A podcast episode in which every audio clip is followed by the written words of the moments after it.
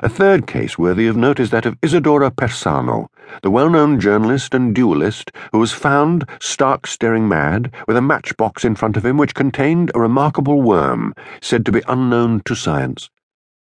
Apart from these unfathomed cases, there are some which involve the secrets of private families to an extent which would mean consternation in many exalted quarters if it were thought possible that they might find their way into print.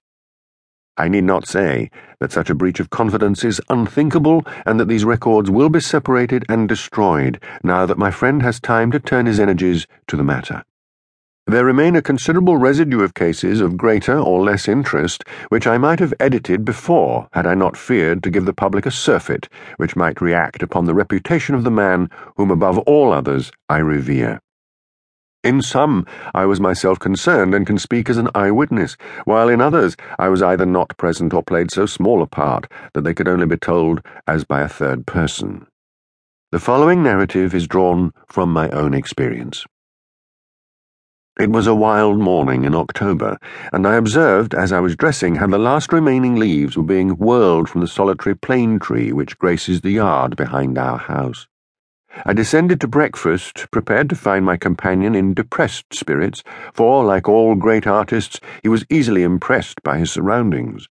On the contrary, I found that he had nearly finished his meal and that his mood was particularly bright and joyous, with that somewhat sinister cheerfulness which was characteristic of his lighter moments. You have a case, Holmes, I remarked. The faculty of deduction is certainly contagious, Watson, he answered. It has enabled you to probe my secret. Yes, I have a case. After a month of trivialities and stagnation, the wheels move once more. Might I share it? There is little to share, but we may discuss it when you have consumed the two hard boiled eggs with which our new cook has favoured us. Their condition may not be unconnected with the copy of the Family Herald which I observed yesterday upon the hall table.